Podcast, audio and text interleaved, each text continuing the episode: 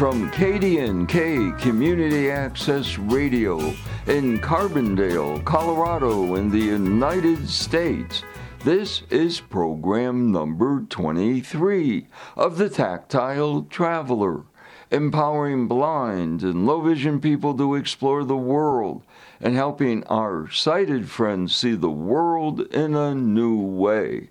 I'm Nick Eisenberg. When blind people go places, we don't experience things like our sighted friends. We don't see towering mountains or romantic sunsets. The goal of this program is to create experiences that are more meaningful or just more fun for us and our sighted traveling companions.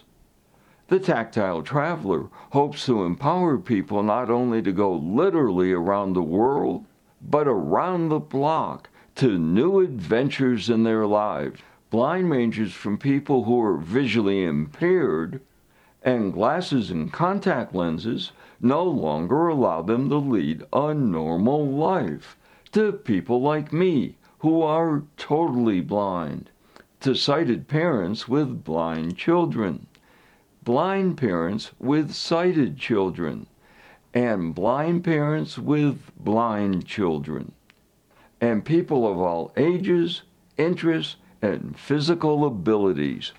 On today's program, how being assertive can make life more fun for blind and sighted people. The subway of the future for blind and low vision riders is already here in a city in South Korea. And better ways to describe things to people who can't see them.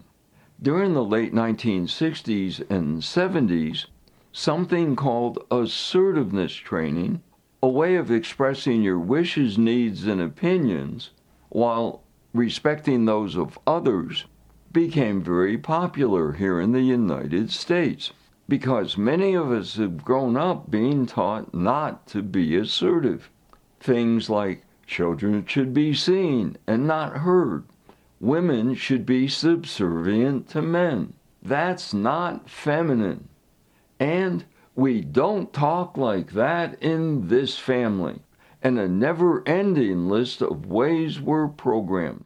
That our feelings, needs, and wishes should be kept to ourselves. People who are going to both therapy and assertiveness training were finding that the assertiveness training was helping them more than the therapy because it gave them concrete tools for taking more control of their lives. Some of that was because how therapy was practiced at the time. As you say, were Freudian or analytic, psychoanalytic therapies, whereas a very long, drawn out process of exploring your past and understanding how that impacts your, your current life. An adjunct professor at the University of Denver, Jim Stokes, PhD, says therapy has changed from what Freud said caused your problems to concrete ways to take control of your life. Uh, people are being encouraged to be more active and take steps to improve their situation. And now there's direct path to making changes in your life. And many of those steps include what was taught assertiveness training. Most of us who could always learn how to be more assertive aren't in therapy. So we're missing out on some concrete things we can do that would make our lives more fun. And Dr. Stokes says being assertive is especially useful to people who are blind. Or, uh, blind people may be with a sighted person, and the peop- and others will talk to the sighted person as if the blind person isn't even there, because you allow others to take charge. Because it's harder to feel that, as said earlier, just uh, feel that you have control over your environment. Retired blind teacher of the blind, Hannah Fairbairn, realized that students need assertive skills while teaching at the Carroll Center for the Blind in Newton, Massachusetts. So she developed what she calls assertive speech, specifically for us, which she incorporates in her book. when you can't believe your eyes. Vision loss and personal recovery. I'd already realized um, from my own experience and then beginning work at the Carroll Center, this was in the early 2000s, that people losing vision at that time had absolutely no way of finding out, except maybe through family or friends, what were the best ways of dealing with vision loss, what all the different kinds of vision loss were, what treatments there were, uh, how, how, what rehab was, what good rehab was, etc., etc. Absolutely, they, and I, at, back in the day, were so dependent on teachers and others for all the information, and I thought that was terrible. And then a couple of students, uh, adult students at the Carroll Center, who were nearing the end of their program of um, vision rehab, they came to me and said, you know, we need classes or group classes in spoken communication. Hannah says the most important part of being assertive is being very clear. Assertive speech is a way of speaking that tells whoever you're talking to in a positive, firm, clear way what you need or what you don't need, what you refuse, or how you're feeling according to the situation.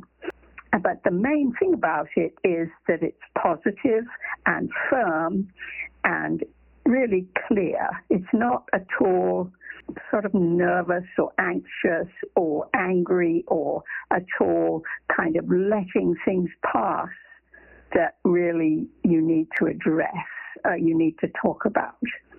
So that's what assertive speech is. It's not being bossy, but it's being firm in your own defense.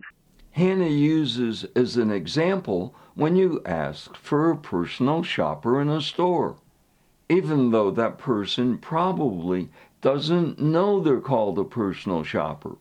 So, what you're going to do is to coach the person you're talking to in the way you need help.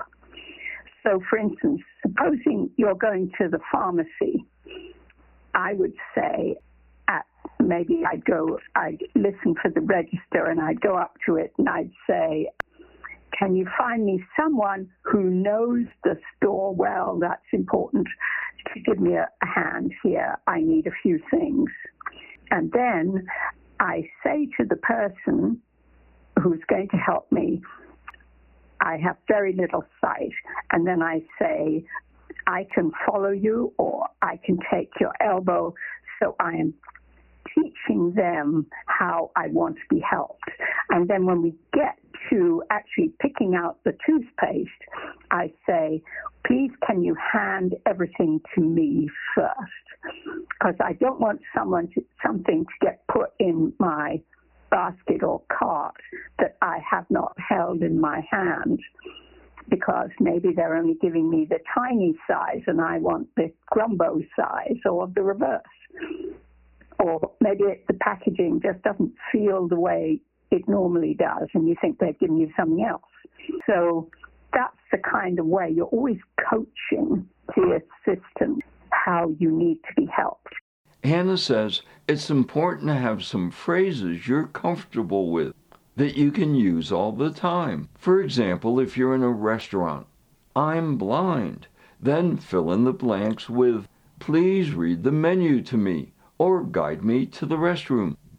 Or when a well meaning person tries to guide you somewhere by grabbing your arm and starts pushing you, you're ready to say, May I walk half a step behind you and hold your elbow? Hannah says it might be easier to practice assertive speech with strangers like clerks in stores than with family and friends who aren't used to you sticking up for your rights. Like when they tell you you can't use a stove or sharp knife, you'll be comfortable saying, I learned to use stoves and knives at the Center for the Blind. Hannah says until assertive speech is natural to you, practice. Using assertive speech takes practice, and you want to practice because you need to keep it short, friendly, and clear. But at the same time, state your needs. It's appropriate how you feel about things. So you need to practice, practice, practice. First of all, maybe by yourself or with a friend on the phone or when we get back to in-person support groups or online support groups also practice there. Great to practice with a few other people who also live with vision loss because you can get some great feedback and useful tips working together. Hannah Fairbairn's book, When You Can't Believe Your Eyes, Vision Loss and Personal Recovery, has lots more on assertive speech and tips on making being low vision or blind easier. It's available on Amazon, Google Play Books, Bookshare, and Bard Talking Books. Other books available on assertiveness training from the Talking Book Library are When I Say No, I Feel Guilty, How to Cope, Using the Skills of Systematic Assertive Therapy, Civilized Assertiveness for Women, Communications with Backbone, and Don't Say Yes When You Want to Say No. Blair Northwood, Sharon Huey, and Andrea Lowry helped with this story.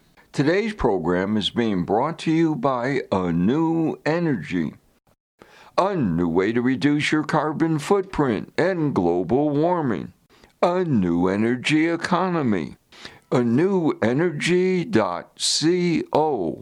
You're listening to The Tactile Traveler, empowering blind and low vision people to explore the world and helping our sighted friends see the world in a new way. I'm Nick Eisenberg. South Korea's second largest city is trying to make public transportation more accessible for riders with vision disabilities.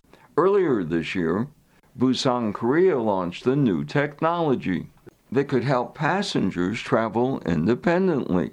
The Tactile Traveler's Jason Strother has the story. Park Hyung Bae doesn't leave home much without help from his mother or another guide. The 32 year old says navigating Busan's public transportation isn't comfortable for someone who is blind. When I've traveled without my family or someone to guide me, I've gotten lost and asked people where I am, Pak says. But sometimes they just ignore me and I have no idea if they've walked away or not. It makes me feel isolated. It's hard to ask for help, he says. But new smart technology inside a Busan metro station could help people with visual impairments travel more independently. Pak is trying out a new smartphone app called Tagachi Naranhi, or Side by Side. It locates users with GPS and provides meter by meter directions to station amenities. Pak uses his phone's text to speech software to listen to the directions. It tells him to walk straight for 98 meters. He arrives at one of two accessible information kiosks that's connected to Bluetooth beacons placed all around the station. The system speaks out loud and has a braille touchpad that turns into a tactile map of the facility. Pak says when he selects a destination, the braille display lets him feel the layout of the station and he can memorize where he needs to go. So far, the new tech is just in one subway station, but city officials say they plan to expand the app's coverage and install kiosks in all of the metro's 114 stations. John Byung Jun is with the Busan Transportation Corporation. He says this technology is not just for people with disabilities. It can be convenient for pregnant women and the elderly. It has multiple languages, so even foreign visitors can use it. It's for everyone, John adds. Smart technology can benefit everyone if it's made with universal design. That's according to the Seoul based firm Dot, which partnered with Busan and built the accessible kiosk. Go Misuk, who handles customer service, says one way to do that is to bring more people who are blind to the table. She says, from her perspective, as someone with a visual disability, there's a difference in how people without a disability think about making products that can be used by someone who is blind. Go says that's why it's important that visually impaired people be part of the planning and design process. Back at the Busan metro station, Park Hyung Bae says that inclusive tech does not just improve mobility.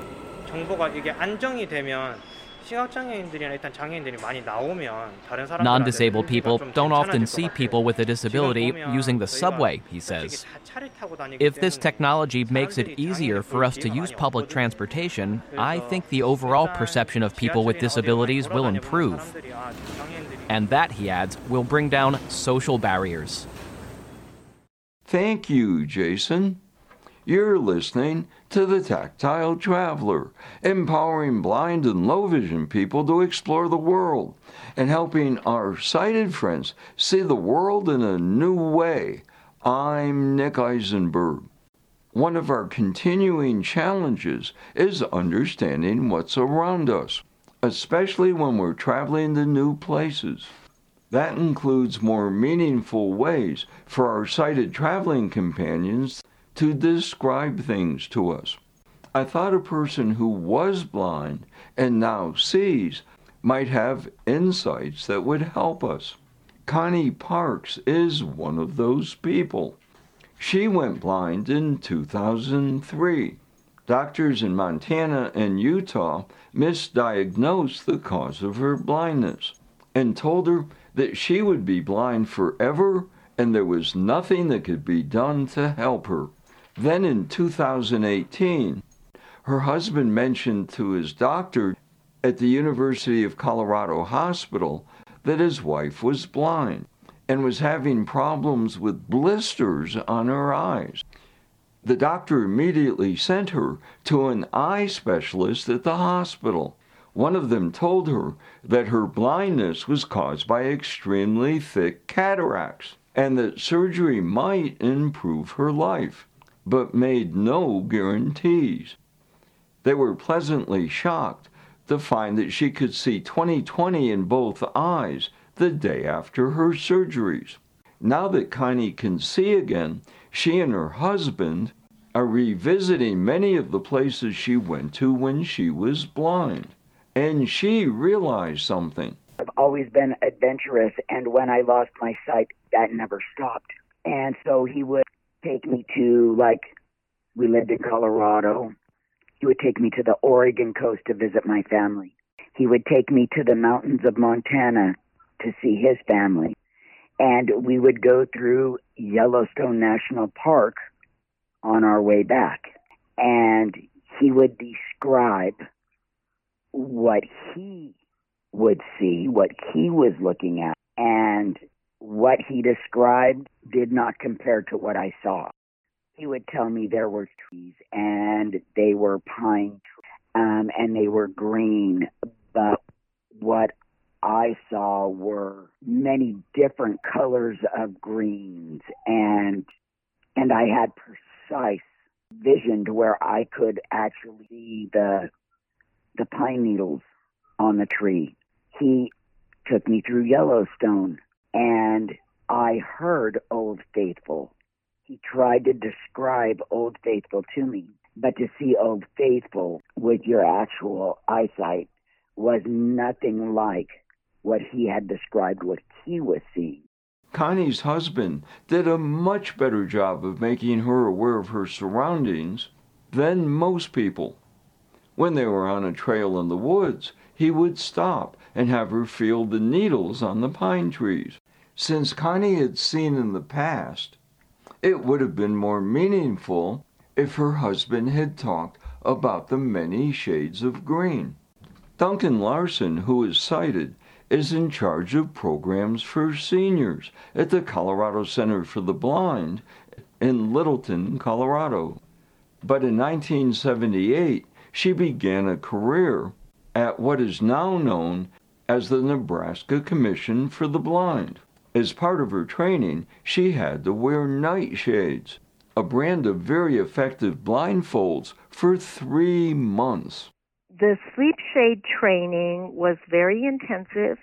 I wore my sleep shades from 8 to 5, wore them over the lunch hour.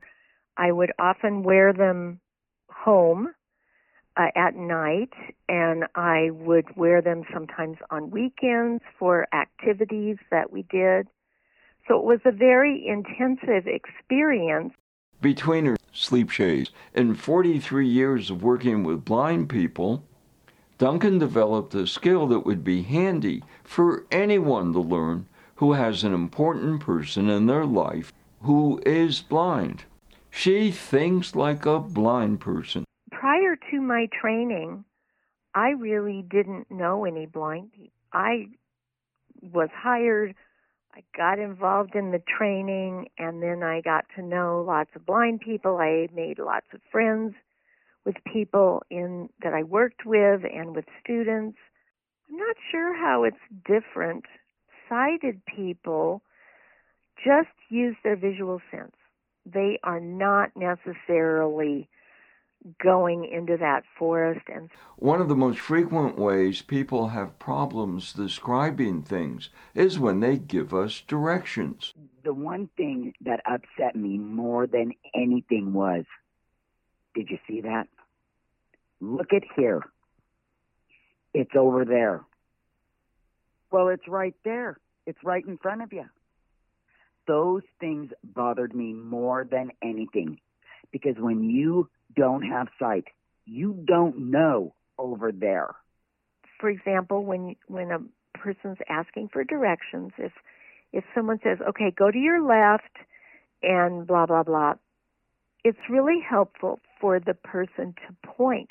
Okay, you mean this way, and point to the left, and confirm with the the stranger that that is really what they meant because it's it's often turned around. It's it's almost more often turned around than it is correct because they're facing you. So it may be their left but you're right. So it's really good just to to point oh you mean this way. And then say yes or they'll say no no no i meant the other way sorry i meant the other way. And and nobody's trying to trip up anybody. It's just that people don't often think in terms of directions and how to give directions. If you have an important person in your life with vision problems you can get a better feel for what it's like to be blind by wearing sleep shades and borrowing one of their white canes like Duncan did maybe not day and night for three months, but for a couple of hours every once in a while. But your experience will probably feel worse to you than it does to us because we're used to not seeing well and feel secure with our white canes. Only close your eyes or wear sleep shades when you have another sighted person next to you. Walking in the traffic and falling off curbs isn't one of the experiences you're trying to get. Paula Frond helped with this story. This program's being brought to you by A New Energy. A new way to open your own business using open source software, hardware, and electronics anewenergy.co. You're listening to The Tactile Traveler, empowering blind and low vision people to explore the world and helping our sighted friends see the world in a new way. I'm Nick Eisenberg.